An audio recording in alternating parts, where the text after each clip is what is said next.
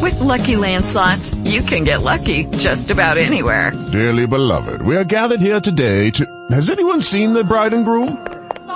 Sorry, we're here. We were getting lucky in the limo and we lost track of time. No, Lucky Land Casino, with cash prizes that add up quicker than a guest registry. In that case, I pronounce you lucky. Play for free at LuckyLandSlots.com. Daily bonuses are waiting. No purchase necessary. Void where prohibited by law. 18 plus. Terms and conditions apply. See website for details. With Lucky Land Slots, you can get lucky just about anywhere. This is your captain speaking. We've got clear runway and the weather's fine, but we're just going to circle up here a while and get lucky. No, nothing like that. It's just these cash prizes add up quick. So I suggest you sit back, keep your tray table upright, and start getting lucky. Play for free at LuckyLandSlots.com. Are you feeling lucky? No purchase necessary. Void where prohibited by law. 18 plus terms and conditions apply. See website for details.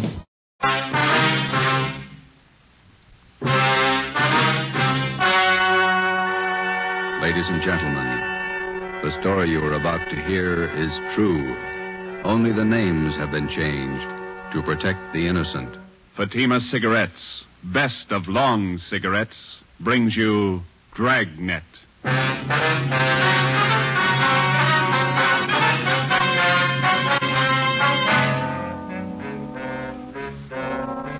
You're a detective sergeant. You're assigned to homicide detail. A vicious killer has taken the life of a 62-year-old woman. Suspicion points in only one direction. The murderer was heartless, cold-blooded. Your job, get him. If you want a long cigarette, smoke the best of long cigarettes. Smoke Fatima. It's the long cigarette that contains an essential ingredient of all the very popular cigarettes, Turkish tobacco. That's why you see the Turkish symbols on the attractive golden yellow Fatima package. That's why Fatima has a much different, much better flavor and aroma than any other long cigarette. That's why Fatima doubles and redoubles its smokers. Yes, if you want a long cigarette, smoke the best of long cigarettes. Smoke Fatima. Dragnet, the documented drama of an actual crime.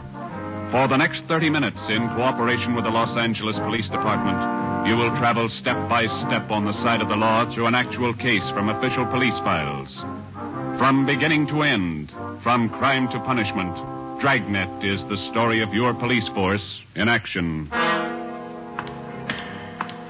It was Saturday, November 5th. It was foggy in Los Angeles. We were working the day watch out of homicide. My partner's Ben Romero. The boss is Ed Backstrand, chief of detectives. My name's Friday. It was 3:35 p.m. when I got to room 42. Homicide.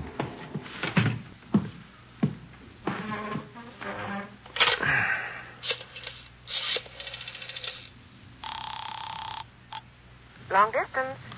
This is Friday in homicide. I'd like to place a call to Mr. Frank Renard in Murphy, Idaho. The number is 761. Frank Renard, Murphy, Idaho, 761. Yeah, that's right. The call's been cleared with the business office. All right. Do you want me to call you back, Sergeant? No, I'll hang on. Okay, I'll place it for you.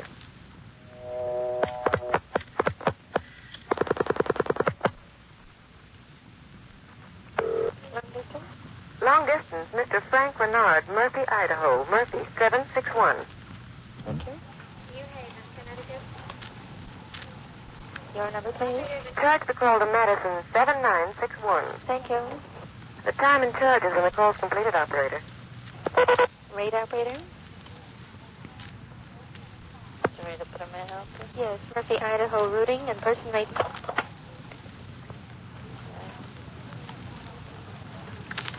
Tuesday, NAMPA, Napa. Hi. The number is 3. 4C. Hi. 1605. 160, thank you. You're welcome. Through Boise.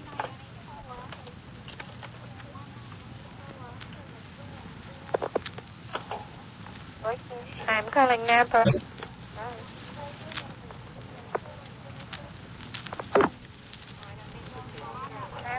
Murphy, 761. Thank you.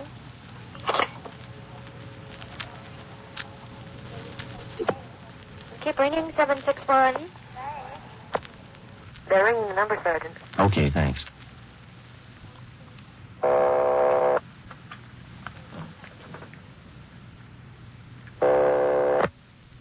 Hello? Mr. Frank Renard, please. Los Angeles calling.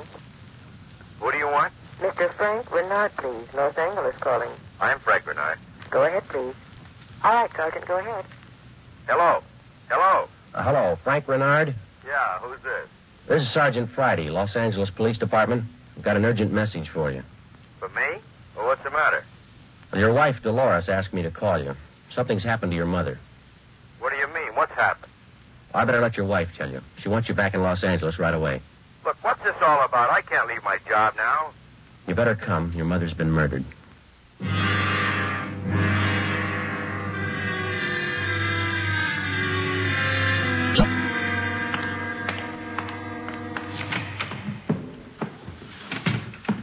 Talk to the skipper, Joe. He's on his way in. That's good.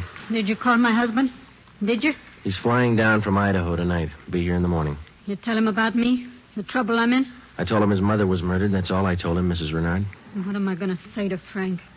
He always sided in with his mother. He'll never believe me. What can I tell him? Jury can give you more trouble than your husband can. What you going to tell them? Are you stupid or something? How many times do I have to say it? I didn't kill her. I didn't kill her. It's a small room, Mrs. Renard. We can hear you. Sit down, please. I won't sit down. You're not pinning this on me because I didn't do it. Anybody could have killed the old hag, but I didn't. Will you sit down, please? I don't have to take this. I'm no tramp. Keeping me in here, asking me questions. I told you all I know. Look, you're in a bad spot. I hope you realize that. I didn't kill her.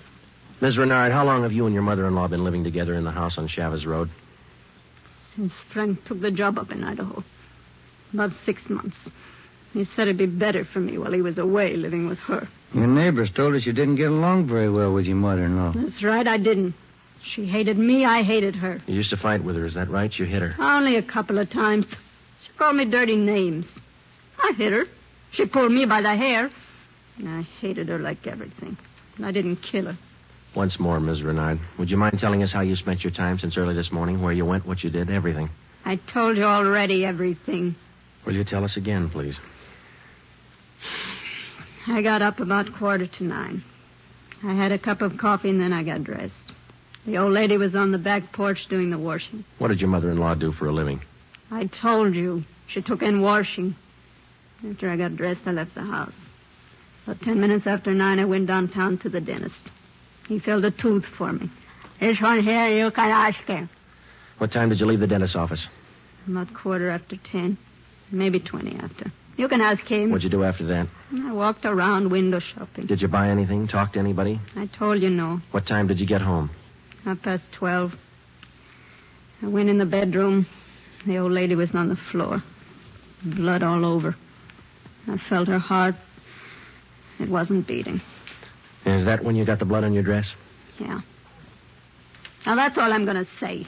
3 times I told you the same story already. And you still can't account for your time between 10:20 this morning and the time you found the body and called the police at 12:30. I told you. I left the dentist. I went window shopping. Then I walked home. And during that time, you didn't talk to anyone and no one saw you? Lots of people saw me. People on the street downtown. I'm no tramp. I don't talk to everybody. None of your neighbors saw you come home, Ms. Renard? Of course they didn't see me. I cut across the back lot up from San Jose Avenue. I came in the back way. The lady who lives next door to you. She says she was in the backyard about noontime. She stayed there till after 1:00. She didn't see you come in the back way. And she's a liar. She's a dirty liar. You and your husband took out an insurance policy on your mother-in-law last year. Is that right, Ms. Renard? Sure it is. What of it? $5,000? Yeah, so what? You know a man by the name of George Martino? No. You better tell the truth, Ms. Renard. All right, so I do. He's a friend of mine. You've been running around with him since your husband's been away. None of your business. I do what I want. Your mother-in-law found out about Martino. That's what you fought about most of the time. Oh, she was crazy. He's a friend of mine, that's all. Are you telling the truth, Ms. Renard? Martino's a boyfriend of mine. I told you, that's all. Your mother-in-law found out you were running around with him. She warned you if you didn't shake Martino, she'd write your husband. You said you'd kill her if she did. That's a lie. That's what your mother-in-law told one of the neighbor ladies. And I said it just to scare her. One night I was drinking. We had a fight. She was yapping at me all night. I said it just to scare her. But she wrote the letter anyway. And that's what she said. But I didn't kill her. You had the time, the motive, and the opportunity. It wasn't me. I didn't kill her. interrogation room Friday. This is Brennan, Joe. Yeah, Bill. Where are you? Santa Monica. Picked up George Martino.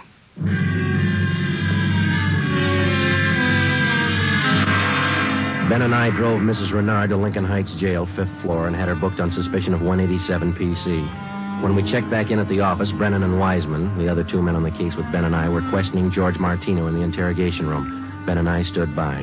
Martino admitted only two things. He had been running around with Mrs. Renard since her husband left town, and he had heard Mrs. Renard express a desire to do away with her mother-in-law. After the questioning of Martino, Sergeant Brennan, Ben and I met with Chief Ed Backstrand. It was 5:15 p.m. You got everything but the murder weapon, huh? That and Mrs. Renard's confession. She ought to come through, huh, Joe? I don't know. She's scared, but she's still got a smart mouth. What about Martino, Brennan? You think he had a hand in it? I don't think so. We spent most of the afternoon talking to him. He hasn't got the guts. We took a statement. And does he have an alibi? Solid. What was the cause of death? Strangulation, multiple fractures of the skull. All motives are with Mrs. Renard, Chief. Pretty clear-cut job. No evidence of robbery or burglary, I guess. A couple of dresser drawers in the bedroom were emptied on the floor and clothes tossed all around. Pretty obvious plan to make it look like burglary. Maybe. We found three $1 bills in plain sight. They were on the floor near the body. If a burglar went through this stuff, he wouldn't have missed that money. And it shouldn't be too much trouble tying it up. Shouldn't be, Skipper. Friday and Romero, you follow the case through. Just a minute. Hello, Backstrand. Yeah? What? All right, I'll send him over. Lee Jones. Just finished checking the evidence at the crime lab. Yeah? He thinks Mrs. Renard's innocent.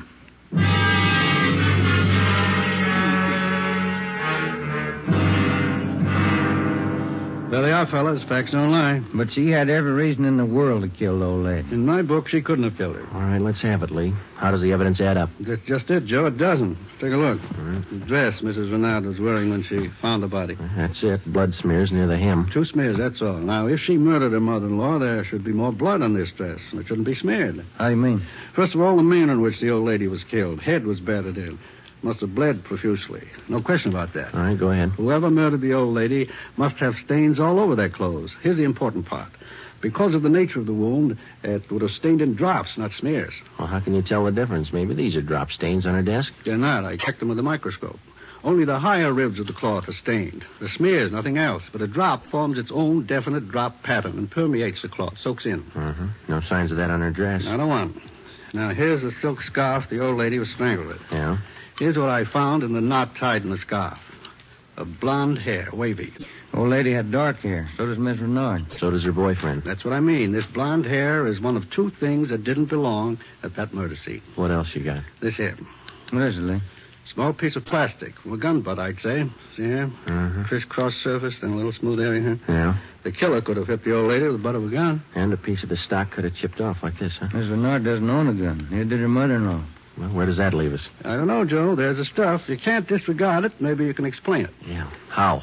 Well, first prove this dress isn't the one Mrs. Renard was wearing this morning. Then find the dress she did wear. We know she wore this one. The dentist identified it, and so did two of the neighbors. That's what I mean. The dress is too clean. Doesn't belong. Yeah.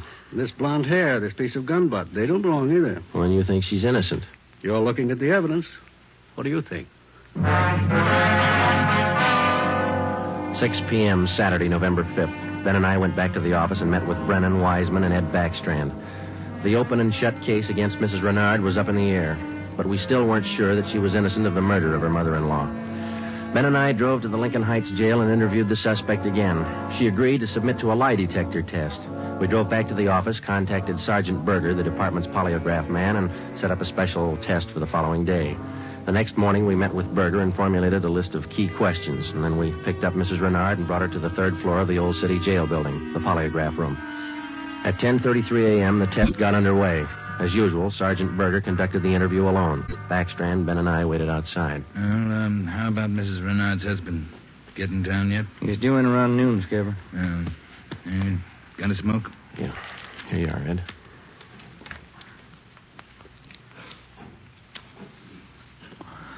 With the Lucky Land Slots, you can get lucky just about anywhere.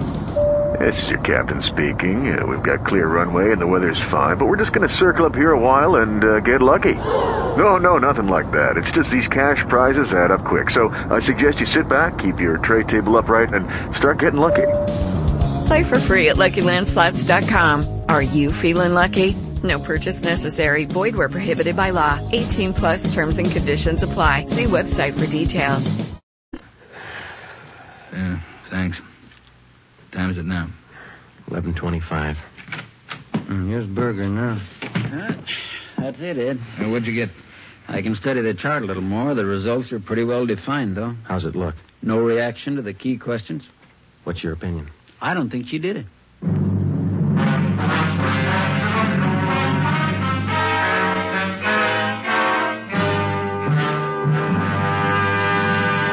You are listening to Dragnet, authentic stories of your police force in action. And in leading magazines this week, you'll see this authentic story. Headline: Fatima's sensational growth sets a record for long cigarettes. Then you'll read the actual reasons smokers give for changing to Fatima. Fatima is different. It's mild and has a wonderful flavor. Fatima's best. These are the words of Miss Pamela Bookman of New York, where Fatima has increased its smokers 132%. Fatima tastes much better than any other long cigarette.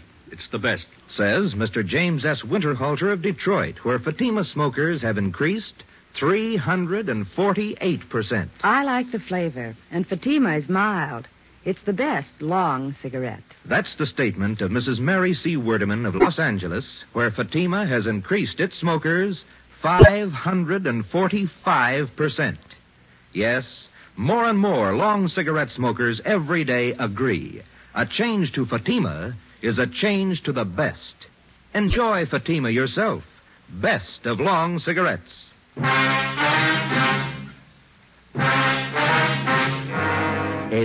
Monday, November 7th. Mrs. Renard was released from custody. We questioned her husband, Frank Renard, briefly. He could tell us nothing more than we already knew. Brennan and Wiseman were called back on the case, and together the four of us started over again from the beginning. We had a dead body, 2 pieces of physical evidence to work with, no idea how to fit them together, and no suspects. We went back to the Chavez Road neighborhood where the murdered woman lived and started pushing doorbells. We canvassed the neighborhood for 3 days, and we uncovered one slim lead. He was selling magazines, officer. Went door to door, right up the street here. Young fellow. Could you describe the man for us, please? Nothing to talk about.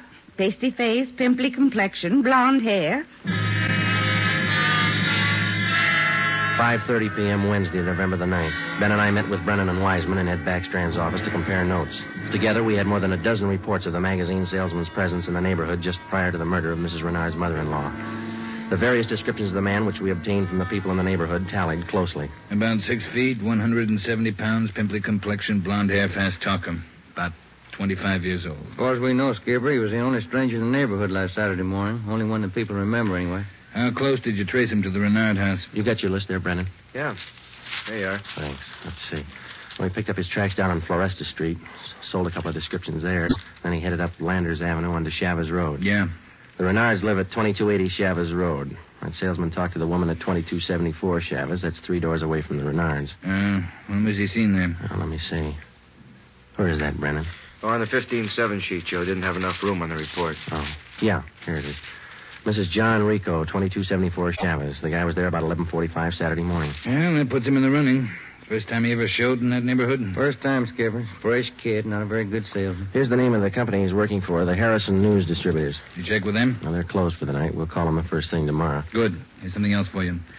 I had a call from Frank Renard this afternoon. What'd he have to say? Seems in the excitement just after the murder, Mrs. Renard overlooked a couple of things. What's that? Well, they're missing a yellow table model radio. In the bedroom where the old lady was killed. Well, that ties in with a robbery motive, huh? Yeah, they're missing a ring, too. Belonged to Mrs. Renard. Topaz ring. Supposed to be worth a little money. But she didn't notice it was gone until today. That's right. You got the serial number on the radio? Yeah, right here. Yeah, let's see. Yeah, Brennan, here we are. It's an Emerson model 511, 180,000, 277,609. A lot of small radios in town. There's only one with that serial number on it. Track it down. A complete description of the topaz ring and the serial numbers and description of the yellow table model radio were sent to the pawn shop detail. The information was then placed on the stolen property list and relayed to every pawn shop operator in the city. The next morning, Ben and I interviewed the manager of the Harrison News Distributing Company. There, the suspect had given his name as Sam Bricker. We checked out his home address. It turned out to be a gas station in North Hollywood. We took the suspect's job application blank with a specimen of his handwriting, and then we drove back to the office. Sam Bricker. We were unable to get a make on the name from the Record Bureau. We checked the cards and every known criminal who was cataloged in the oddity file as having a pimply complexion. None of them matched. That night, we got out an APB and a radiogram. The suspect's trail led from one salesman's job to the next. On his last job, he gave his name as Albert Barry. His address is 1430 Palo Alto Drive. It was in the Echo Lake District. Ben and I drove out to check it. 1428, 1430. There it is, Joe. Yeah. At least it's not a gas station, huh? Come on.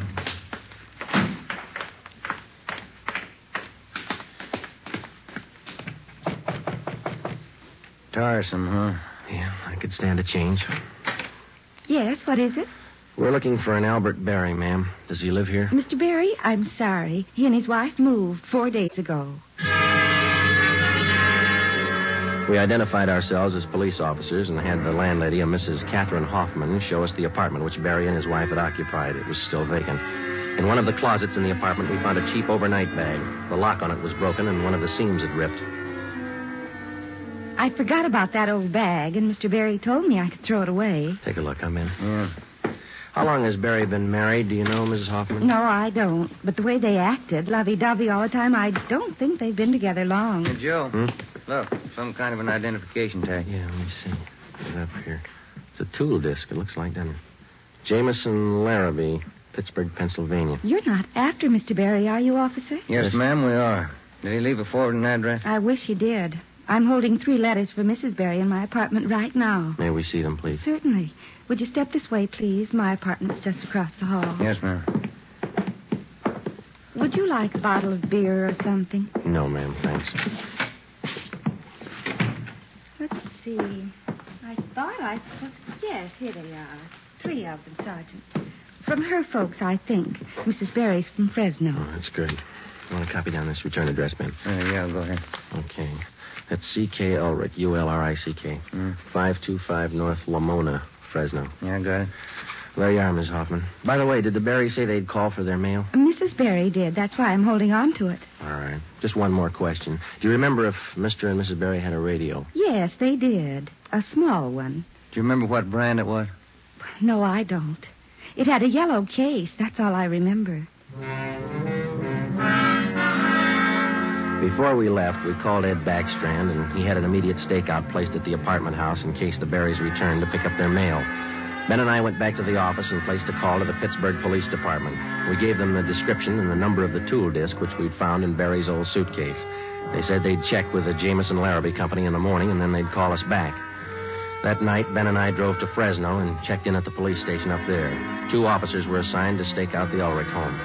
We interviewed Mr. Ulrich, who identified himself as Albert Barry's father-in-law. He told us his daughter had married the murder suspect 8 months before, and he gave us pictures of Barry taken at the wedding.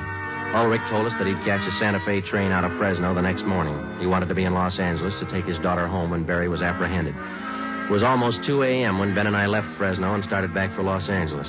We checked in at the office at 10 minutes past 8 the next morning. At 8:35, the call came through from the Pittsburgh Police Department. What did they say, Joe? It was a tool disc, all right. Jamison Larrabee Company, issued 18 months ago to one of their workers. They give a name? Albert Barry. 11 a.m. Monday, December the 5th. 1 month to the day since the 62-year-old woman had been beaten to death. The pictures of Barry and his wife, which had been taken at their wedding, were printed up in wholesale lots and distributed to all points. Mr. Ulrich, Barry's father-in-law, arrived in town and got himself a hotel room. We waited. There was no report from the stakeout at the apartment house. We checked back in at the office at 1:05. I get it. Homicide, Friday. This is Mr. Ulrich, Sergeant. I just got a call from my wife in Fresno. I thought you'd want to know. What's that? The wife got a letter from Norma. They're living in South Pasadena, an apartment. You got the address there? Yes, sir. That's what the wife called about. It's 134 Norway Terrace. When was the letter mailed, do you know? Wife said it was postmarked December 3rd, day before yesterday. Get your coat on, Ulrich. We'll be right over. Ben and I picked up Mr. Ulrich at his hotel and drove to the South Pasadena address. Barry and his wife had the apartment on the top floor. Neither of them were at home. The landlord let us in with a pass key. In the bedroom, we found a small yellow radio. We checked the serial numbers. They matched. It was the same radio stolen from the Renard house. In the bedroom closet, we found 2 suitcases. We checked through them. Nothing in this one, Joe. Here we are. Look at these. What are they, Sergeant? A pair of plastic gun butts. Let's see, Joe. One of them's been chipped, see? Sergeant, somebody coming up the stairs. All right, let's get in the living room. Be quiet.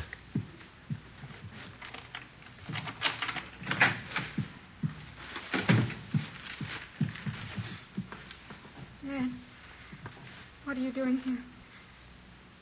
Who are these men? Police, Norma. They want Albert. He killed a woman. I'm dead. It's all right, Norma. It'll be all right. Did you know your husband killed a woman, Miss Barry? He just told me last Saturday. We've been running away for a month now. Moving all the time. I wanted to know why. So he told me. He said I was in it as much as he was. And I'm tired of running. Why did he kill her? Did he tell you that? He said he broke in the house. He didn't know anyone was home. The old woman was in the bedroom. She started to cry out. He had a gun. He hit her with it. Where's your husband now? I don't know. He said he'd come home for dinner. About 5. I bought the groceries. What time you got, Ben? 3:30. That ring you're wearing, Miss Barry. Did your husband give you that? Yes, why? What kind of a stone is that? Topaz. Britt gave it to me. Why? Nothing. We'll wait. 5:00 came and went. Barry failed to show. 5:30. Ulrich started to get nervous. 6:00. 6:30. No sign of Barry. I went to the window and kept an eye on the street below. At 6:45, a light green Nash sedan pulled to a stop in front of the apartment house. A man got out and went into the main floor entrance. Bert, I'll let him in. All right. How long have you had the new car? A couple of days. Bert got it credit. What do you want me to do now? Does he have a key to the apartment here? He lost it. Okay, when he rings, let him in. Just act natural. Ben? Yeah. You cover me. I'll get the cuffs on him. Right.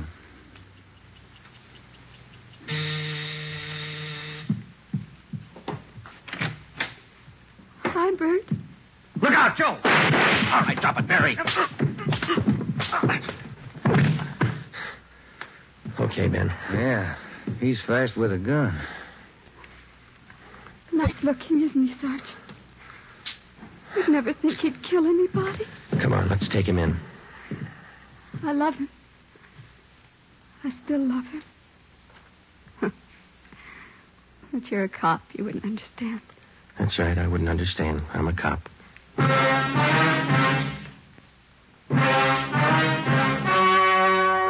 story you have just heard was true. Only the names were changed to protect the innocent. On February 16th, 1947, trial was held in Superior Court, Department 82, City and County of Los Angeles, State of California. In a moment, the results of that trial. Earlier tonight, you heard the reports of amazing increases in Fatima smokers from New York to Los Angeles. Yes, all over the country, Fatima is doubling and redoubling its sales. And here's reason one.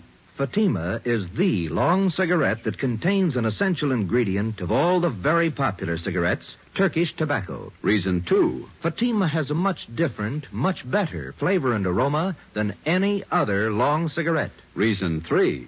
To millions of smokers, the name Fatima has always stood for the best in cigarette quality. Smoke Fatima, the best of all long cigarettes.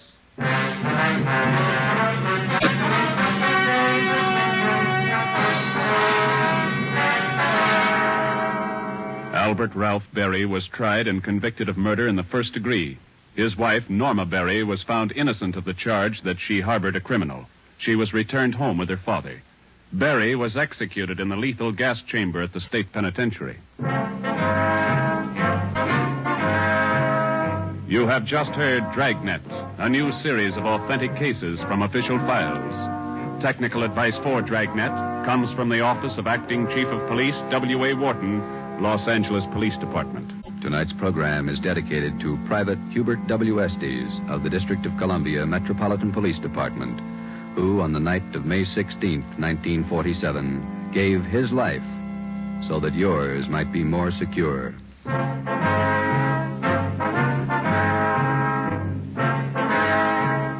Fatima Cigarettes, best of long cigarettes, has brought you Dragnet, portion transcribed from Los Angeles. Be sure to hear songs by Morton Downey tonight on NBC.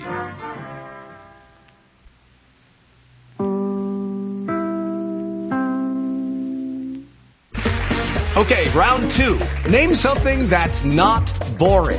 A laundry? Ooh, a book club. Computer solitaire, huh? Ah, sorry, we were looking for Chumba Casino. That's right. ChumbaCasino.com has over 100 casino-style games. Join today and play for free for your chance to redeem some serious prizes. ChumbaCasino.com. No purchase necessary. Void where prohibited by law. 18 plus terms and conditions apply. See website for details.